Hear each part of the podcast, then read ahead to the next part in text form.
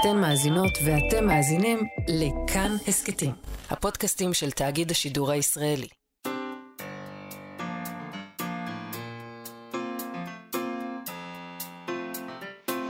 מה שכרוך עם יובל אביבי ומה יעשה לה.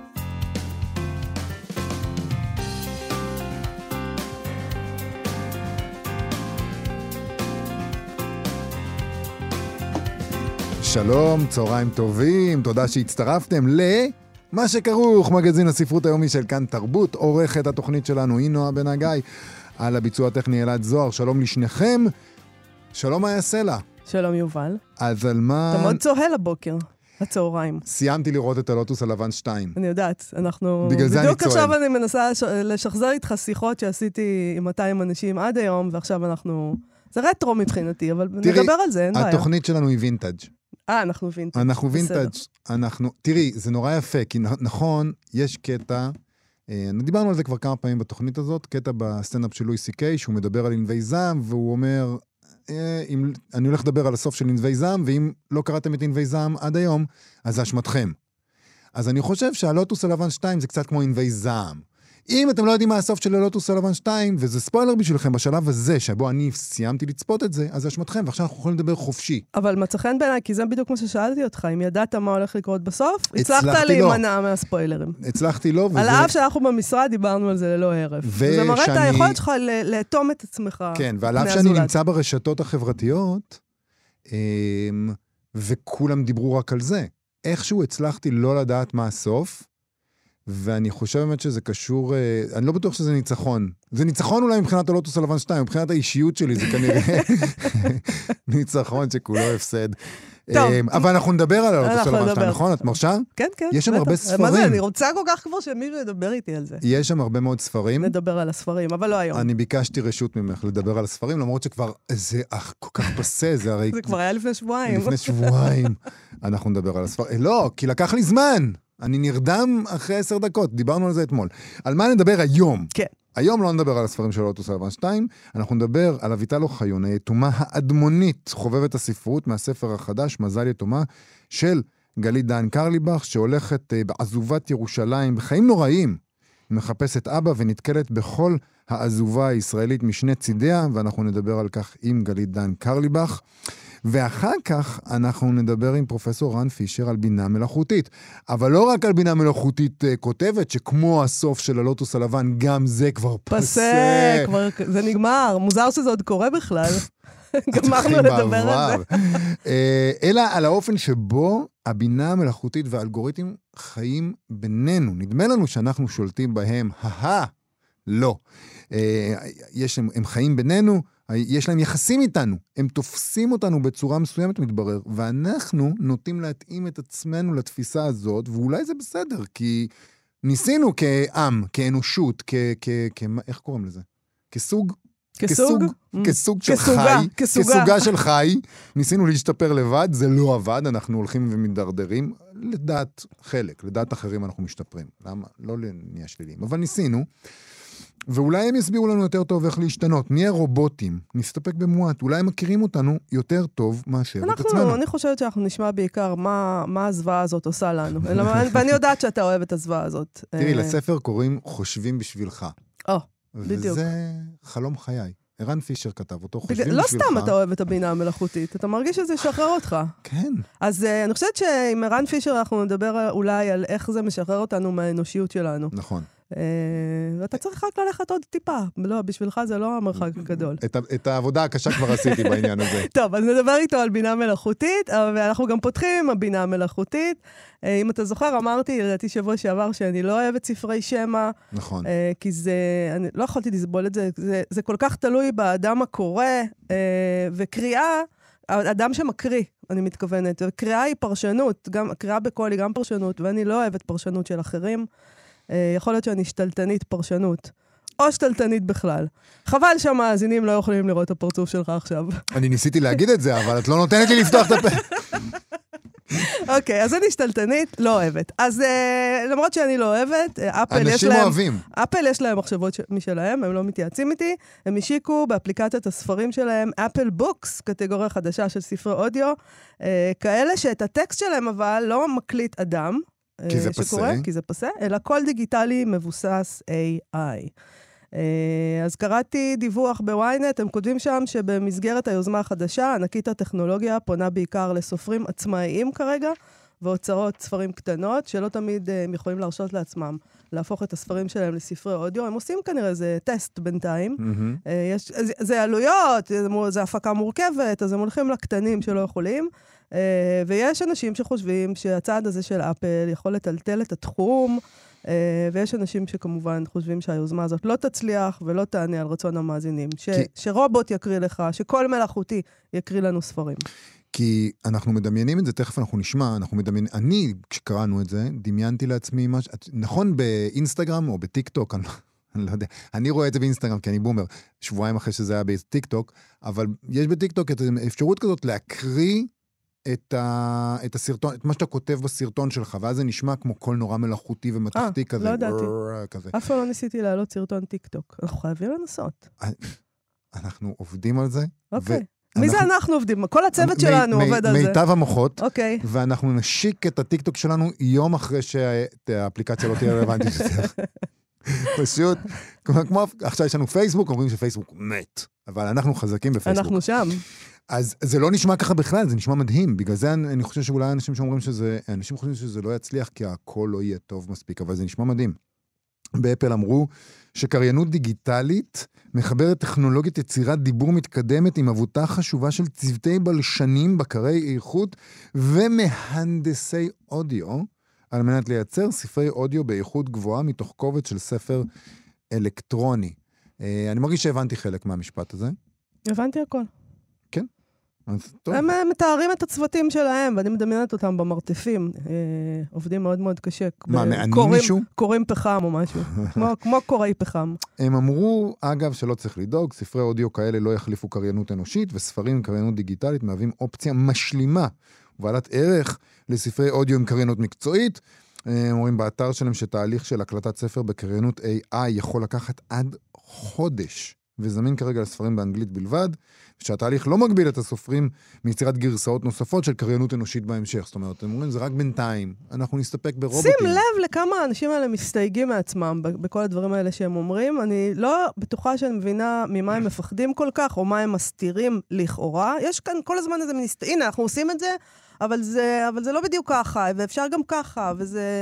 משהו אנחנו, מוזר. כי אנחנו נורא מפחדים. אנחנו נורא מפחדים שיקחו לנו את העבודה. תחשבי על כל הקריינים שמפחדים שיקחו להם את העבודה, ואת כל אבל הסופרים. כבר יש את הדבר הזה של- שנקרא ספרי אודיו בעולם, הם לא המציאו את זה. אבל הקריינים... אה, מקרים- בגלל שזה AI, הבנתי. נו, אז מה הם יעשו עכשיו? הם ישבתו או שביתת קריינים? מה זה מפחדים? בחייך. הם ישבתו, לא אני צריך חושבת אותם יותר. שיש פה סיפור אחר אולי של אפל, שאולי נדבר עליו עוד מעט. בכל אופן, אם מחפשים באפליקציית הספרים של החברה את הביטוי AI narration, מגיעים לקטלוג הספרים החדש. יש שם ספרות בדיונית או רומנטית עם קריינות של קולות, שיש להם גם שמות כמו מדיסון וג'קסון. מדיסון.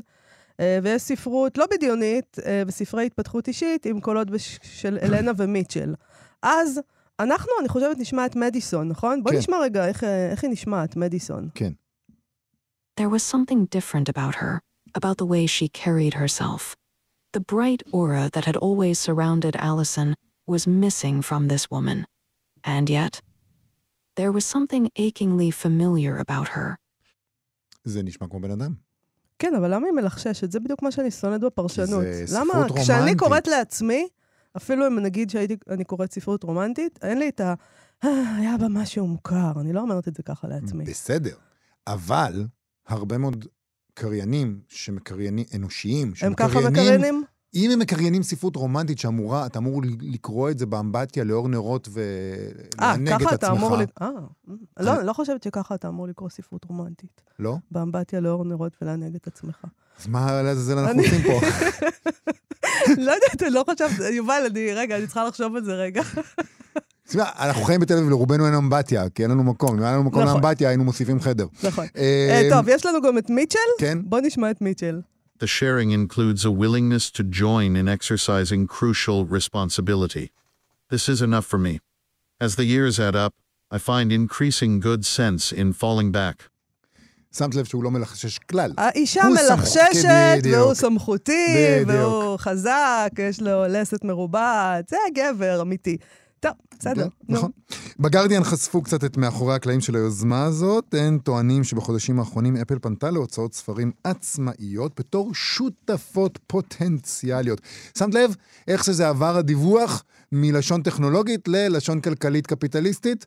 מוציאים לאור שבחרו להשתתף ביוזמה נדרשו לחתום על הסכם סודיות, ולסופרים נאמר שהם יקבלו תגמלוגים ממכירות הספרים. ושעלויות ההפקה יכוסו על ידי החברה שפיתחה את הטכנולוגיה, אבל לא נחשף בפניהם כי מדובר באפל. מורמומיים שם. ערמומיים מאוד, כן. מה הם מה- מסתירים שם? אני לא יודע.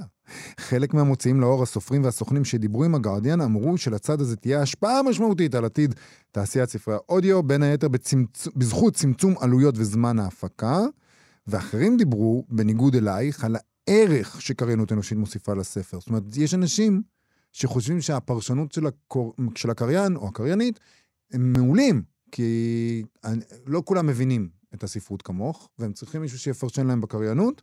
אז עכשיו אה, יהיה קושי לחקות את הדיבור האנושי במדויק, מה שעלול לגרום לחוסר עניין בקרב המאזינים. כלומר, מי רוצה רובוט שיקריא לו סיפורים כשאתה יכול לקבל אבא? יכול להיות שאני הייתי יכולה למצוא איזה אדם בעולם, הרי לא בדקתי את כל הקריינים ואת כל הספרים, התייאשתי די מהר, אולי יש איזה מישהו שם שהיה מוצא חן בעיניי, והייתי אומרת, כן, ממנו אני מוכנה לקנות איזה סיפור. אם הוא היה מלחשש, ככה. אם הוא היה מלחשש, לא היה לו שום סיכוי. הוא היה מקריא לך ככה את קרל אובה קנאוסגורד. לא, לא, לא. אני לא יכולה לח- לחששנים, זה לא. אני חושב שיש לי קריירה בעניין הזה. אתם מוזמנים לפנות אליי אחר כך עם הצעות... בדיוק, יובל אה, מוכן לקרוא. אני אקרא לכם ללחשש. קרל אוב- אני יכול לבוא הביתה אליכם ולקרוא לכם ככה. וואו. זה creepy לבוא הביתה אל מישהו ולקרוא לו את קרל אובה קנאוסגורד. בכל. מקרה, כנראה שהצעד של אפל בכיוון הזה קשור כמובן לפופולריות של ספרי אודיו, אה, פופולריות שעלתה מאוד בשנים האחרונות. יש עלייה של 25% במכירות, במכירות בשנה שעברה, ככה מדווחים. אה, יש שווי של 1.5 מיליארד דולר, אוקיי? זה הרבה כסף. איך זה תמיד זה ישר מיליארדים? בעולם, אתה יודע. הם לא בונים על במיליונים. השוק הישראלי. נכון. לפי הערכות, ייתכן שהשוק הגלובלי יגיע לשווי של מעל 35 מיליארד דולרים עד 2030. כסף על הרצפה. אז אפל שם, פשוט מאוד. מה הבעיה? איפה שיש כסף על הרצפה, שם תמצא גורפים. את... איפה, למה אנחנו לא הולכים לשם? אנחנו עדיין מנסים להרים חשבון טיקטוק. למה אני יושבת כאן ומדברת נגד ספרי שמע במקום ללכת אה, לפתח ספרי שמע? אני לא בטוח שהם זקוקים לך. אה, שאלת מקודם, אה, אולי זאת הסיבה, יכול להיות. אין לך שום... אה, גם לי, דרך אגב, אין לי שום יכולות בתחום. כלום, אפס. שאלת קודם ממה הם מפחדים ולמה הם הולכים ככה בסודיות ועקום, אז אולי התשובה לזה היא שפשוט מדובר בתחרות, תחרות קשה בין חברות טכנולוגיה על הרבה מאוד כסף, כפי שאמרת. אה, יש הרבה ביקורת על אפל בשוק הזה. נכון להיום, אמזון מובילה בשוק ספרי האודיו עם פלטפורמת אודיבל שבבעלותה. מהמם. וגם באמזון רמזו בעבר שהם מתכוונים לפתח קריינות מבוססת AI. מהצד האחר, ספוטיפיי הכריזו על זה שהם מתכוונים להביא ללקוחות שלהם 300 אלף ספרי אודיו. שזה יפה. נחמד מאוד, כן. ובספוטיפיי ביקרו את אפל לאחר שהם דחו את האפליקציה של ספוטיפיי מהאפ סטור שלוש פעמים. את מבינה? זה נחשי. אתה, הם רוצים לשים למה? שם... זה המתחרה שלך, ואתה לא נותן לו? מה? זה נשמע לי ממש... סליחה, זה קפיטליזם. תן לבוחרים אה, לבחור. קפיטליזם. בסוף זה... תן לכלכלת השוק לעשות את שלה. אם אבל האפליקציה אתה לא של מבין AI... שזה לא עובד העניין הזה של כלכלת השוק? עוד לא הבנת את זה? זה עובד בשביל אפל, כי הם זה מכסים עובד את בשביל המתחרים. אפל, בדיוק. לכאורה. בספוטיפיי טענו שהמדיניות של אפל מזיקה לצרכנים, לסופרים ולמוציאים לאור. זה יופי. הם ישר, ישר שוחטים אחד את השני. בספוטיפיי אה, היא אחת מהמבקרות הבולטות של אפל בשנים האחרונות, והיא טוענת כי החברה מתנהלת באופן שפוגע בתחרות. יפה. Uh, טוב, בכל מקרה, מה שמדהים פה בעיניי זה שבסופו של דבר אנחנו, הם רבים על ספרי שמע. כלומר, על ספרים. וזה, יש בזה משהו משמח. כלומר, הם, אה, זה כסף כמובן מבחינתם, אבל עדיין, לא אלמן ישראל. הם לא ספרים. באמת, לפי דעתי, רבים על ספרים. אני חושב שאפשר לעשות הרבה יותר כסף מקריינות AI, מכל מיני דברים שאנחנו לא מצליחים לחשוב עליהם, מעבר לספרים. חכה. ספרים זה, ה... זה המקום שבו הם בוחנים את האופציות שלהם. אה. אז זה כל כמו- ה-35 מיליארד דולר זה סתם, זה הכסף זה הקטן, הכסף אתה אומר. הקטן. Mm. כמו הזיהוי פנים. יש כאילו, אתה עושה זיהוי פנים במשחקי, אה, לא יודע מה, במשחקי כדורגל, נכון? כדי שהקריין ידע ישר מי השחקן אה, שעם? הכדור. יש יש כל זה? מיני דברים כאלה. וזה אני הכסף... חשבתי שהם זוכרים הכל בעל פה. מאוד וזה- מאכזב. פעם זכרו בעל פה, כמו כן. נהג המוניות, פעם ידעו איך לנסוע, היום יש ווייז, הם לא צריכים לזכור בעל פה איך נוסעים, אז לא, לא צריך... אבל זה הכסף הקטן, הכסף הגדול הוא בזיהוי פנים, ביון, ולחסל את הבן אדם ממרחק אה, 40 אלף קילומטר וכל מיני דברים כאלה. שם הכסף הגדול. משחקי הכדורגל רק מנסים את הטכנולוגיה, מנסים עלינו את הטכנולוגיה, זה הכל, אה, אני חושב שאני אכתוב על זה ספר. זה ספר- קונספירציה. ספר ת- קונספירציה. תכתוב על זה ספר אבל. ש... ספר שם, שתקריא אותו אפליקציית AI, שתחסל אותי אחר כך.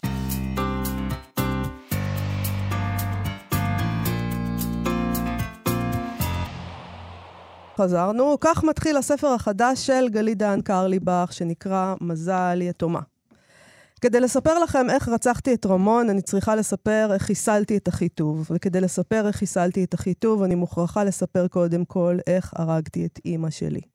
אני נמצאת פה במנזר מריאמס, ואולי מנזר זה לא המקום הכי מתאים בעולם להתוודות בו על רצח, למרות שיש פה תא וידוי. לא שאתה זה עוזר למישהו. מי שעושה פשעים גדולים, שלא יצפה שיצליח להיכנס לחור וידוי פצפון. אז גלית דהן קרליבך כותבת בספר הזה דמותה של אביטל אוחיון, יתומה, שאוהבת ספרות ומשתמשת גם בהמון רפרנסים ספרותיים כדי לתאר את החיים שלה בליפתא בירושלים, את ההתגלגלות שלה ברחובות ירושלים, את החיפוש שלה אחרי אבא. אה, כי אין לה מושג מי זה אבא שלה, והיא היא קוראת למשל לאבא המשוער שלה, היא קוראת ליר, כמו המלך ליר. אבל מול כל העליבות והעוני אה, של המקום שהיא באה ממנו, אוקיי? יש, אני מנסה לא לעשות ספוילרים. אה, יש גם את העליבות והפשיעה של אלה שהם מלח הארץ, היפים והאמיצים והגיבורים. אה, ניתן לה עוד מעט לעשות ספוילרים אם היא תרצה. מזל יתומה הוא הספר השמיני של גלית דהן קרליבך. הוא רואה אור בהוצאת אחוזת בית. שלום גלית דהן קרליבך. שלום, מאיה. אה, אני רוצה לשאול אותך, אביטל אוחיון, דמות הזאת, אה, הדבר הכי בולט בה, במבט הראשון, חוץ מזה שהיא מאוד יפה, זה השיער האדמוני שלה והיתמות שלה. מין בילבי כזאת של רחובות ליפתא. ואת נכון. גם אה, מתכתבת בספר הזה עם יתומים ספרותיים אחרים, אה, תקוות גדולות של דיקנס, ואבא ערך רגליים, אוליבר טוויסט, שלל יתומים ויתומות מהספר... בספרות. ולמה את חושבת שהספרות אוהבת ילדים יתומים? כי היא אוהבת. מה זאת אומרת? קודם כל זה עניין פרקטי. אם יש לך הורים בספרות, הם חייבים ללכת לישון בשמונה בערב ולצחצח שיניים, ואז איזה סיפור את יכולה ליצור. אמ, אבל אה, יש איזה, אה, ההסתכלות הזאת של, ה, של היתום בעולם הזה, המנוכר ו- ו- והגדול שמולו, אה, מספקת לנו, אני חושבת, שזה צורך בגיבורים גם. כאילו, זה באמת המצב הגבורה אולי הכי קיצוני שאפשר לראות, כי זה מישהו שצריך להתנהל בעולם לבד, והוא לא בחר בזה גם.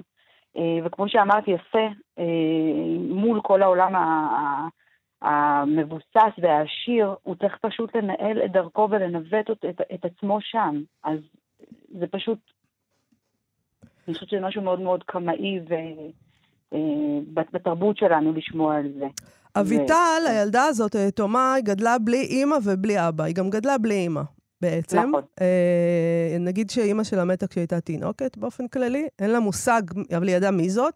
אה, לגבי אבא שלה, היא לא יודעת מי הוא היה בכלל, והיא מחפשת לאורך כל הספר אה, אבא בעצם, אבל היא לא מחפשת אימא, היא מחפשת אבא. אז מעניין אותי אה, לשאול אותך, למה, מה יש לנו עם האבא? למה אנחנו מחפשות דווקא אבא?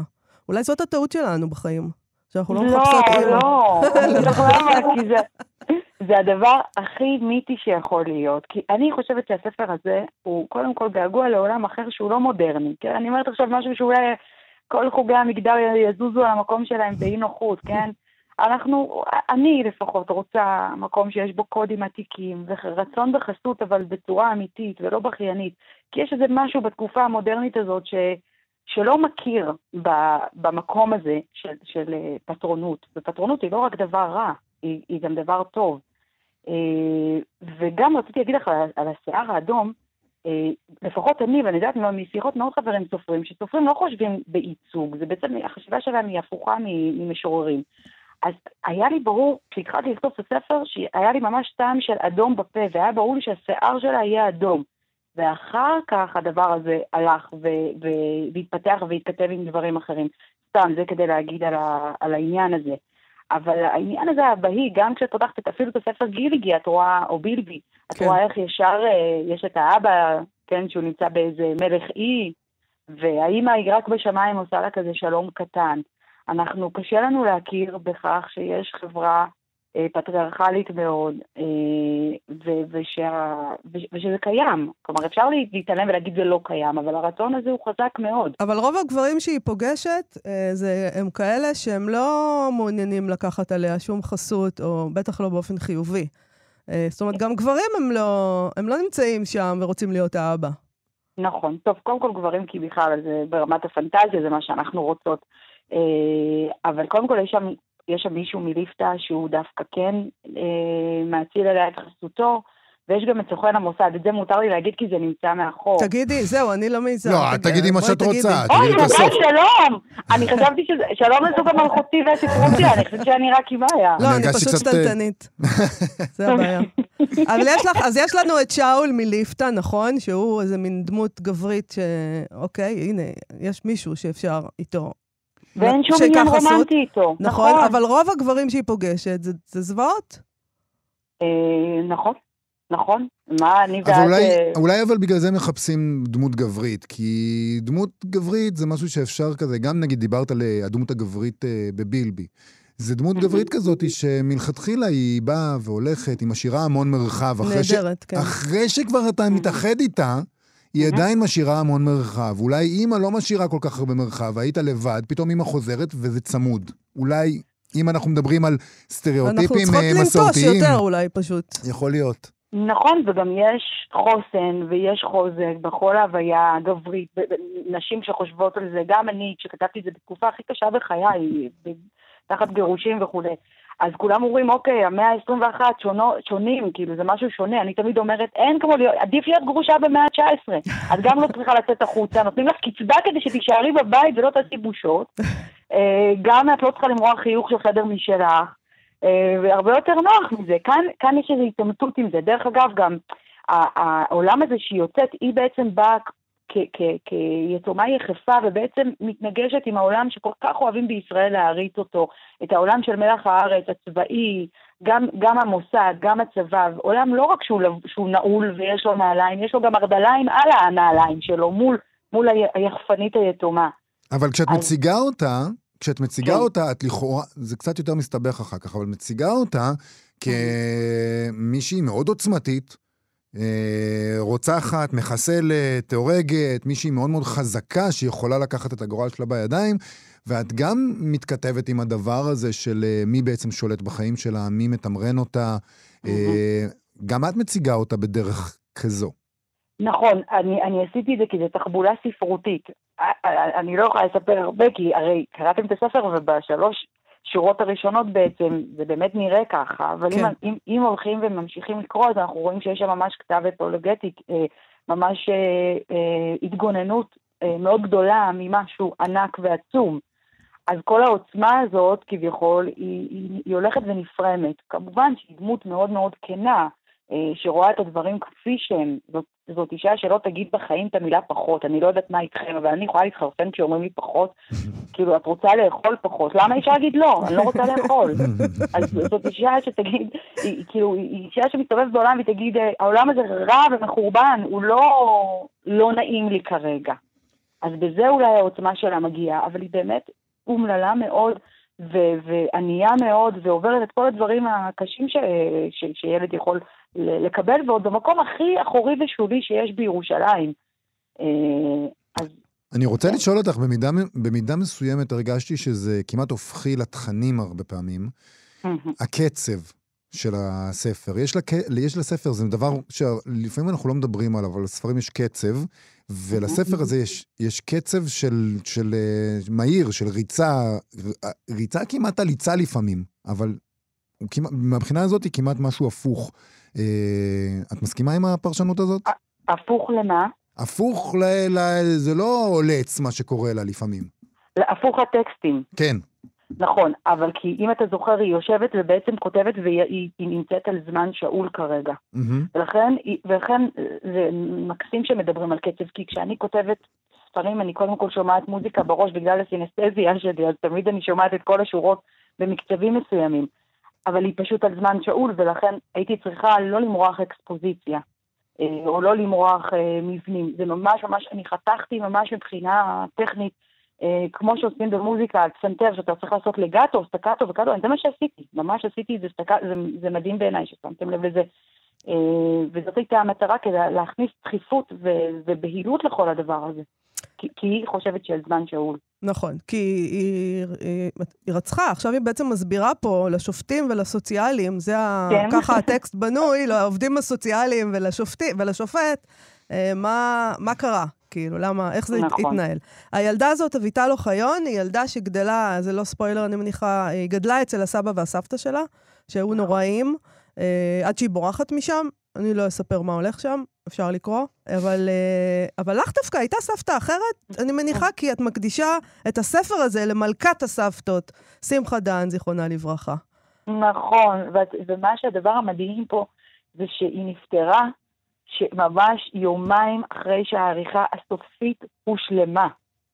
והיה לה קצת קטעים של, אה, אתם, אתם יודעים כמה אני אוהבת את הסבתא שלי ואני מראשי תנועת הסבתאות במדינת ישראל, אבל uh, בשנה האחרונה היא התחילה לאבד את הזיכרון, זה היה מדהים, כי פשוט, uh, כי פשוט, היא כאילו חיכתה, היא ממש, סיפרתי לה את כל הסיפור, והיו לה רגעים שהייתה צלולה. ומה שיפה שבשבעה, אז במקום רק לדבר על הדברים האלו, פשוט ערכתי משאל עם על שם הספר. Mm. וכל שדרות צידדה בשרי גוטמה.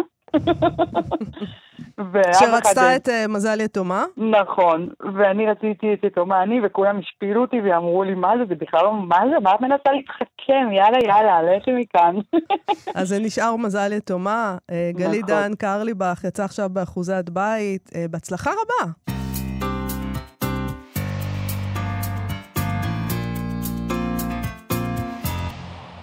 אצלנו באוטו, mm-hmm. אנחנו שמים ווייז, כן. ואז אני לא עושה מה שהוא אומר לי.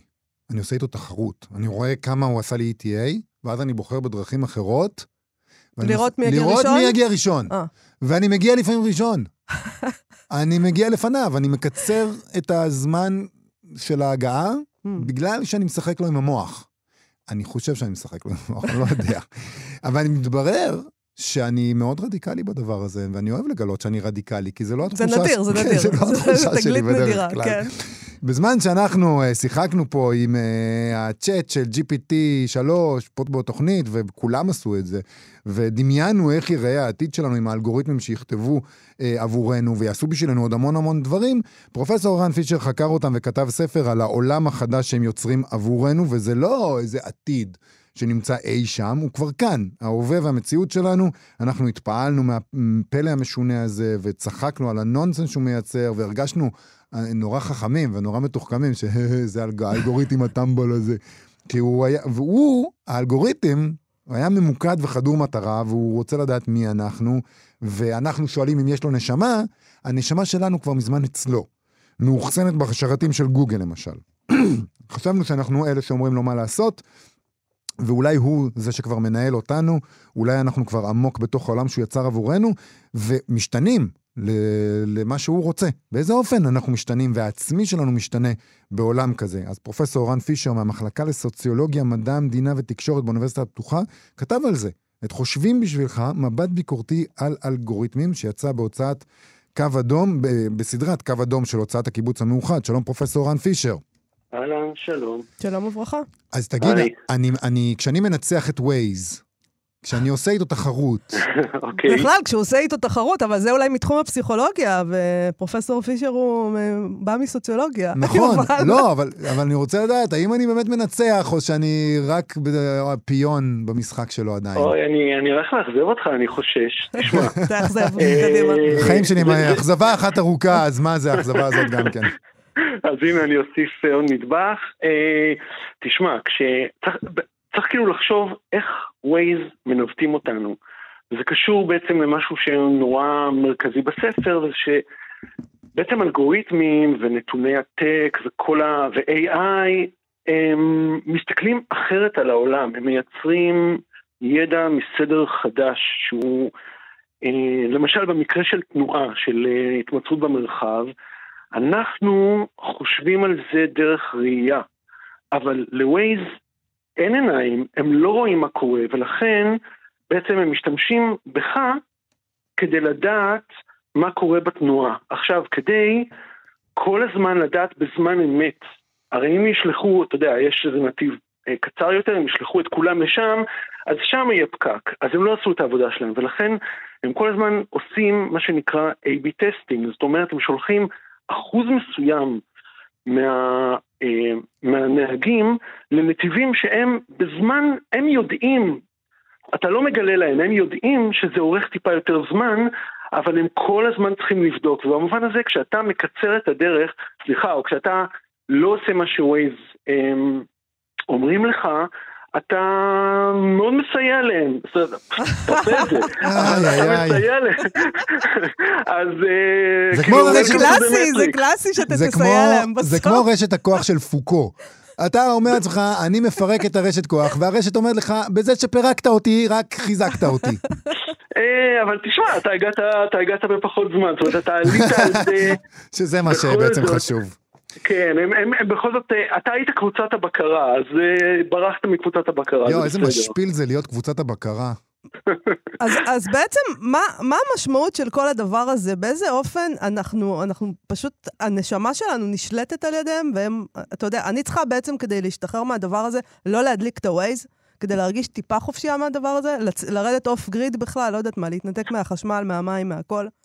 אוקיי, אז, אז, אז שני דברים שאני רוצה להגיד, זה מתחבר גם לפתיח הממש יפה שעשית, וגם לתחילת השיחה שלכם, ובכלל לכל השיחות על, על צ'אט GPT ו-AI, זה שהדבר שאני מבקש שנשים אליו לב, זה לא הדברים האלה שהם באמת פלאשי, ושבהם אומרים, קח צעצוע, תשחק איתו, אלא שאנחנו כבר חיים באמת בתוך איזשהו מרחב שהוא הוא כבר כל הזמן קורא אותנו, מתרגם את הנתונים שלנו באמצעות אלגוריתמים לידע עלינו, ומפעיל אותנו בצורה מסוימת. אז זה, אז זאת אומרת, אנחנו כבר שם.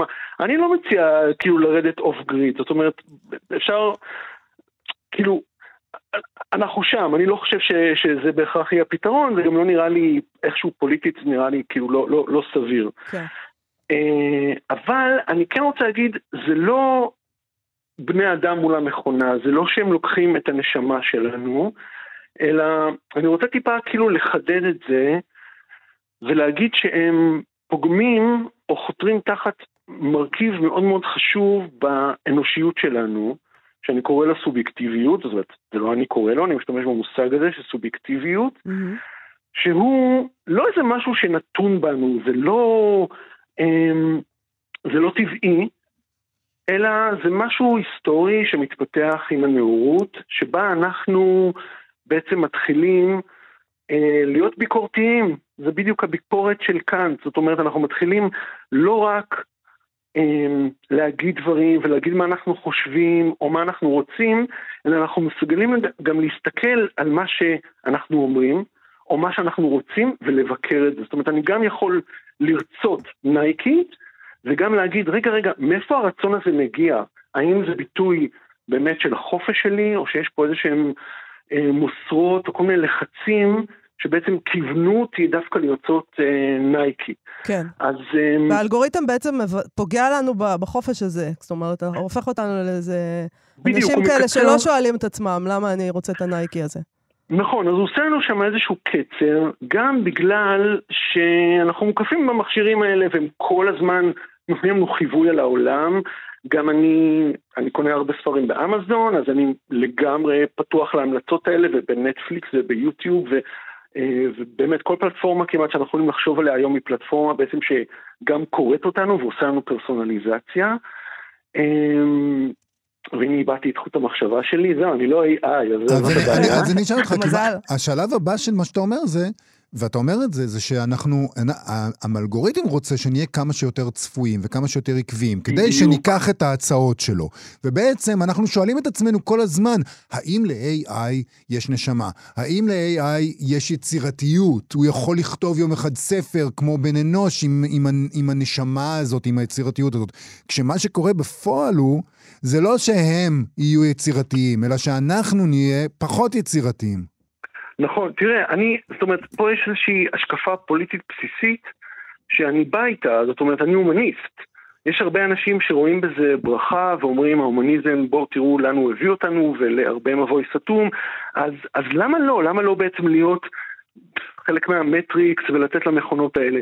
אני הומניסט, אני כאילו מאמין שבסוף בסוף בסוף מה שמעניין אותי, אתה יודע, התחלתם את התוכנית עם, ה, אה, עם הקריאה הזאת של, של, של מישהו שקורא, אז, אז אתם יודעים, תחשבו על, על מכונה שיודעת להגיד אני אוהב אותך, אני אוהבת אותך, אבל אין לזה משמעות, זאת אומרת המשמעות כאילו נובעת מזה שאנחנו בחברת בני אדם, זאת אומרת עוד פעם, זו המשמעות שלי כהומניסט, היא נובעת מזה שבן אדם, סובייקט מסוים, אומר את זה, שאתה מאמין לו, כמו שאתה אומר שיש לו נשמה, ו- ומכאן נובעת החשיבות של זה, אז במובן אבל הזה... אבל אם, הם- אם הם משנים אותנו, אז אולי זה כבר לא יהיה לנו חשוב יותר, שיגידו נכון. לנו את זה.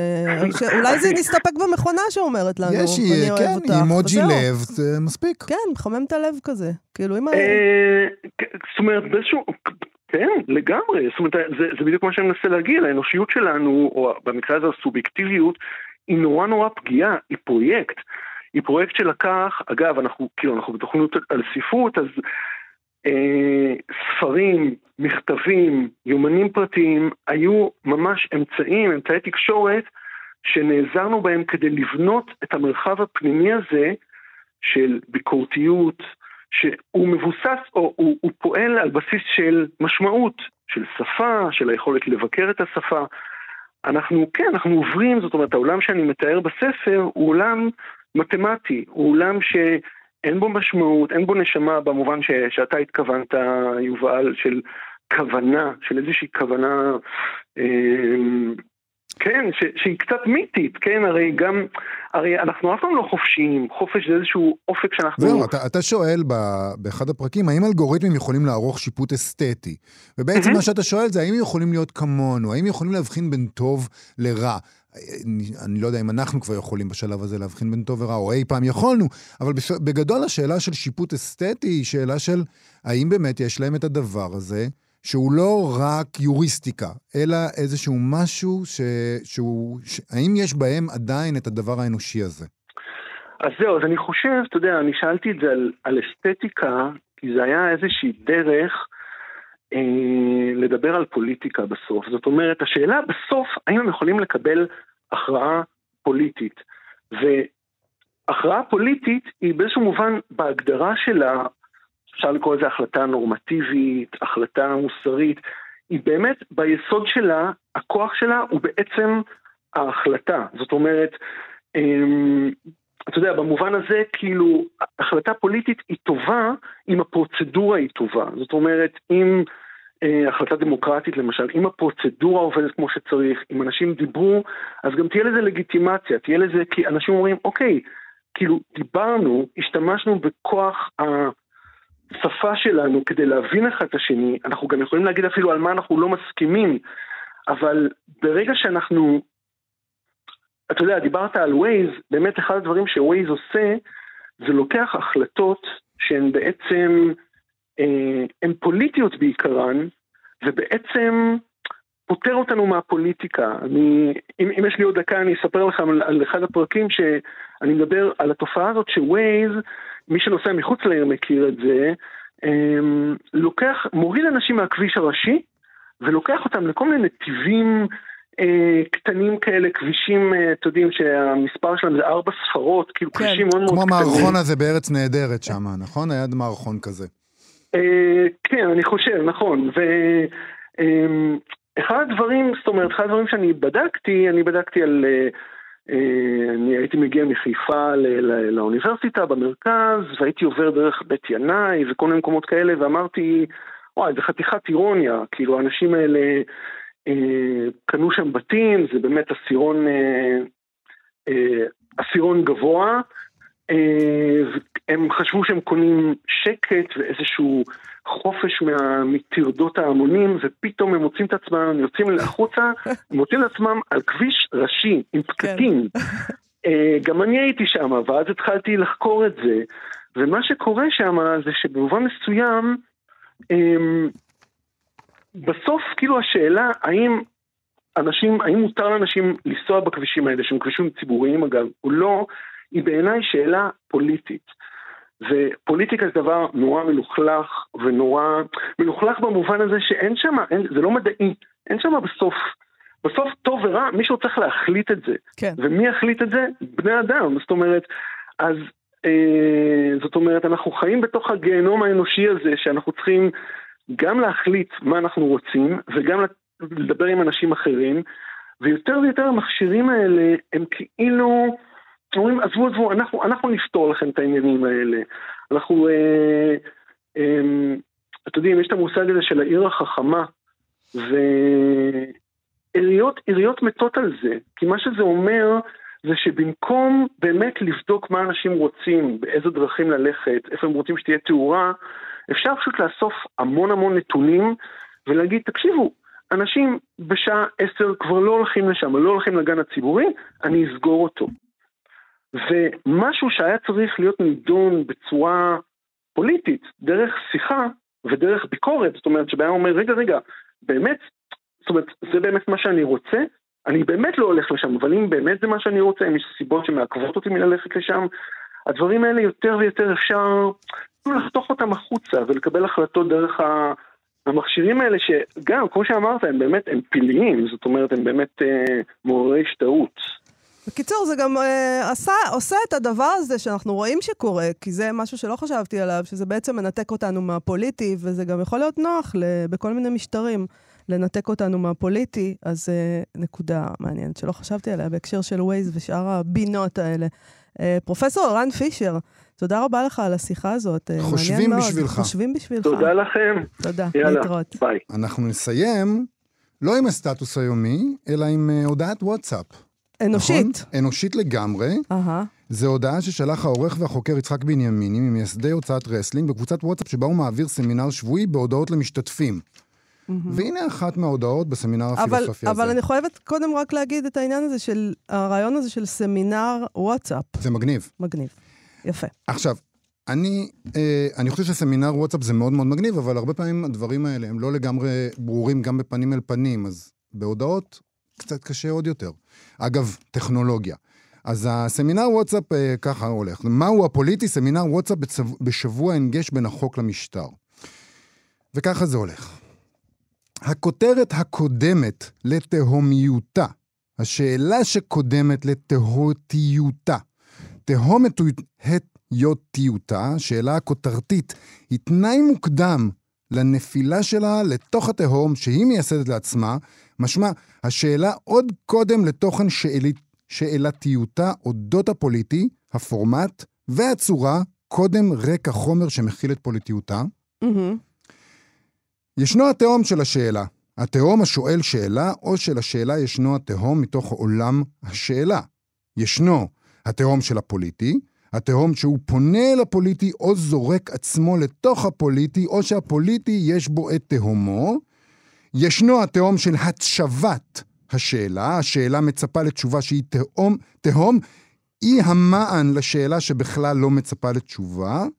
והכותרת קודמת לכל אותן תהומות לכדי תהום אחת מאוחדת. הפגנים מתאחדים לתהום של היות הפוליטי, תהום של הבלתי אפשרי של הקיום שלנו. תגיד, יובל. רגע, אוקיי. תהום הסובייקט ההוואי, סובייקט ששייך להוואי של ההווה והוואי שנובע את עצמו עבור הסובייקט, שאלה שמדלגת על הסובייקט לעבר התהום שלה, שהיא קדומה לו. בינה מלאכותית יכולה לכתוב את זה לדעתך? אין שום ספק שלא. יפה. עד כאן. אה, תוכניתנו להיום. אני רוצה להגיד לך שבפעם השלישית שקראתי את ההודעה הזאת, היא הייתה הרבה יותר מובנת מהפעם הראשונה. אה, פשוט צריך לקרוא כל הזמן, להמשיך ולקרוא. עורכת התוכנית שלנו היא נועה בן הגיא. על הביצוע הטכני היה אלעד זוהר. אנחנו מזמינים אתכם לבקר בעמוד הפייסבוק שלנו, ואנחנו נהיה פה שוב מחר. אולי נדבר על הלוטוס הלבן, אולי לא. אה, במה זה תלוי? זה תלוי במי יירצח. אה, אוקיי. להתראות. אתן מאזינות ואתם מאזינים לכאן הסכתים, הפודקאסטים של תאגיד השידור הישראלי.